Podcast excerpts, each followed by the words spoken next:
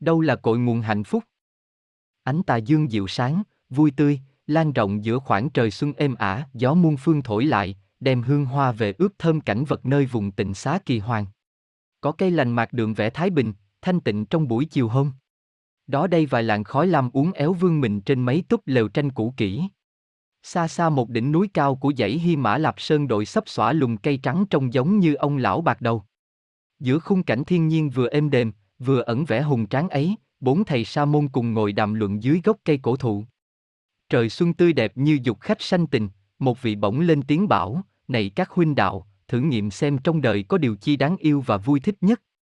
Nghe lời ấy ba vị đều tỏ vẻ tán thành, nói tiếp, hay lắm, chúng ta mỗi người nên suy nghĩ, rồi đưa ý kiến ra để giải đáp câu hỏi này, xem đằng nào hơn.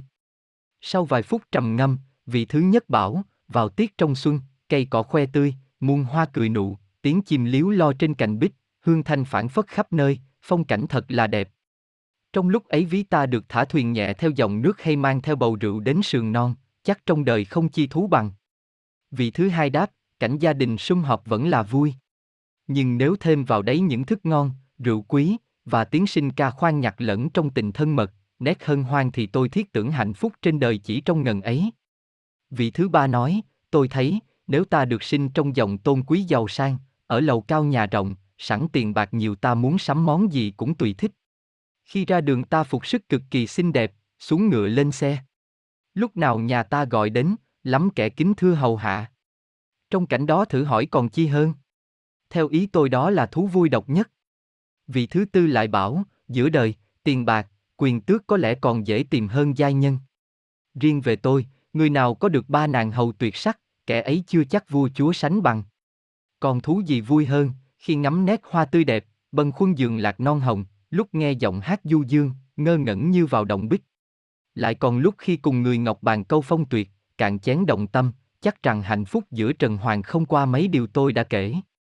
Sau khi tỏ bày ý kiến, bốn vị đều cho chỗ nhận xét của mình là đúng, cùng nhau tranh luận phân vân. Bấy giờ, cách đấy không xa, Đức Phật đang đi kinh hành xung quanh kỳ hoàng tịnh xá. Nghe mấy lời ấy, Ngài động lòng thương xót, liền bước đến hỏi, các ông bàn luận chuyện gì thế? Bốn vị tỳ kheo không dám che giấu, phải đem sự thật thưa lên. Đức Phật bảo, những lời mà các ông vừa nói, đều là đường lối đi vào sự lo sợ, đau buồn không phải hạnh phúc lâu dài, chân thật, vì sao? Cảnh vật dù tươi đẹp trong mùa xuân, nhưng sang thu đông là phải tàn tạ héo khô. Thân quyến tuy sum học vui cười, song có lúc đau khổ vì sinh ly tử biệt. Tiền của, ngựa xe là những vật không lâu bền, và khi chết ta không thể đem theo. Đến như sắc dục là một mối nguy vô cùng nó làm cho con người thân thể suy mòn, tinh thần mờ mệt. Những cảnh hư nhà, mất nước đều từ ấy sinh ra. Tóm lại bao thú vui các ông vừa kể, đã mong manh ngắn ngủi, lại chính là nguyên nhân cho sự luân hồi đau khổ về sau. Chỉ có cảnh niết bàn là sáng suốt, thương còn, an vui, trong sạch. Ơ y mới chính là nguồn hạnh phúc chân thật lâu dài.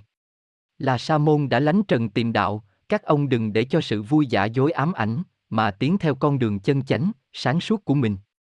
Tiếp theo mấy lời ấy, Đức Phật lại nói kể rằng Thương mừng sinh lo Thương mừng sinh sợ.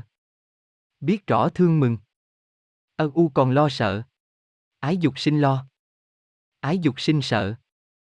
Nếu không ái dục ân u còn lo sợ Hàm muốn sinh lo ham muốn sinh sợ Nếu không ham muốn Ơ u còn lo sơ ưa pháp trong sạch. Lòng thành, biết thẹn. Sử mình gần đạo. Được chúng yên mến. Xa lìa thị dục. Nghĩ rồi mới nói. Lòng không tham ái. Sẽ thoát luân hồi.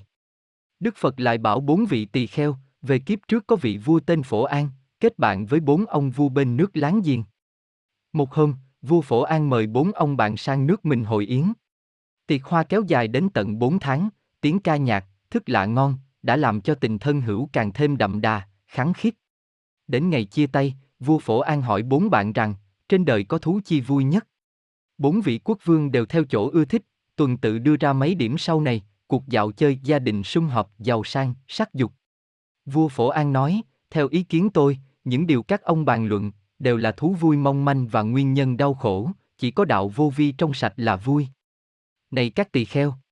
Vua phổ an thuở trước chính là thân ta ngày nay, bốn vị quốc vương kia là tiền thân các ông đấy. Kiếp xưa ta đã giải rõ sự vui khổ, mà các ông còn chưa hiểu, nên mới trôi lăn mãi trong biển sanh tử cho đến đời nay. Nếu hôm nay các ông lại không cố gắng tu tỉnh thì bánh xe sóng thác khổ đau chưa biết bao giờ dừng nghỉ. Nghe Đức Phật nói, bốn vị tỳ kheo hổ thẹn, sám hối khói tham dục tiêu tan, gương lòng lặng yên, trong sạch. Khi Đức Phật trở ngót bước đi, không ai bảo ai, bốn người đều ngồi thẳng mình, để tâm vào cõi thanh nhàn, vắng lặng. Chiều dương từ từ đi thẳng xuống phương đoài xa thẳm. Dạ thần cũng bắt đầu rủ màn âm u trên vạn vật. Giữa khoảng trống của hai quả núi bên chân trời Tây, bỗng lộ ra nhiều vệt mây hồng rực rỡ, tạo nên một vẻ đẹp huyền ảo, thiên thần. Cùng trong lúc ấy, khi ánh sáng đời sắp tắt, ánh sáng đạo lại bật chiếu nơi tâm của bốn vị tỳ kheo. Trong một buổi chiều xuân, họ đã tìm thấy nguồn hạnh phúc khơi dòng trong cảnh trời xuân bất diệt, trời xuân của ly dục và thanh đạm,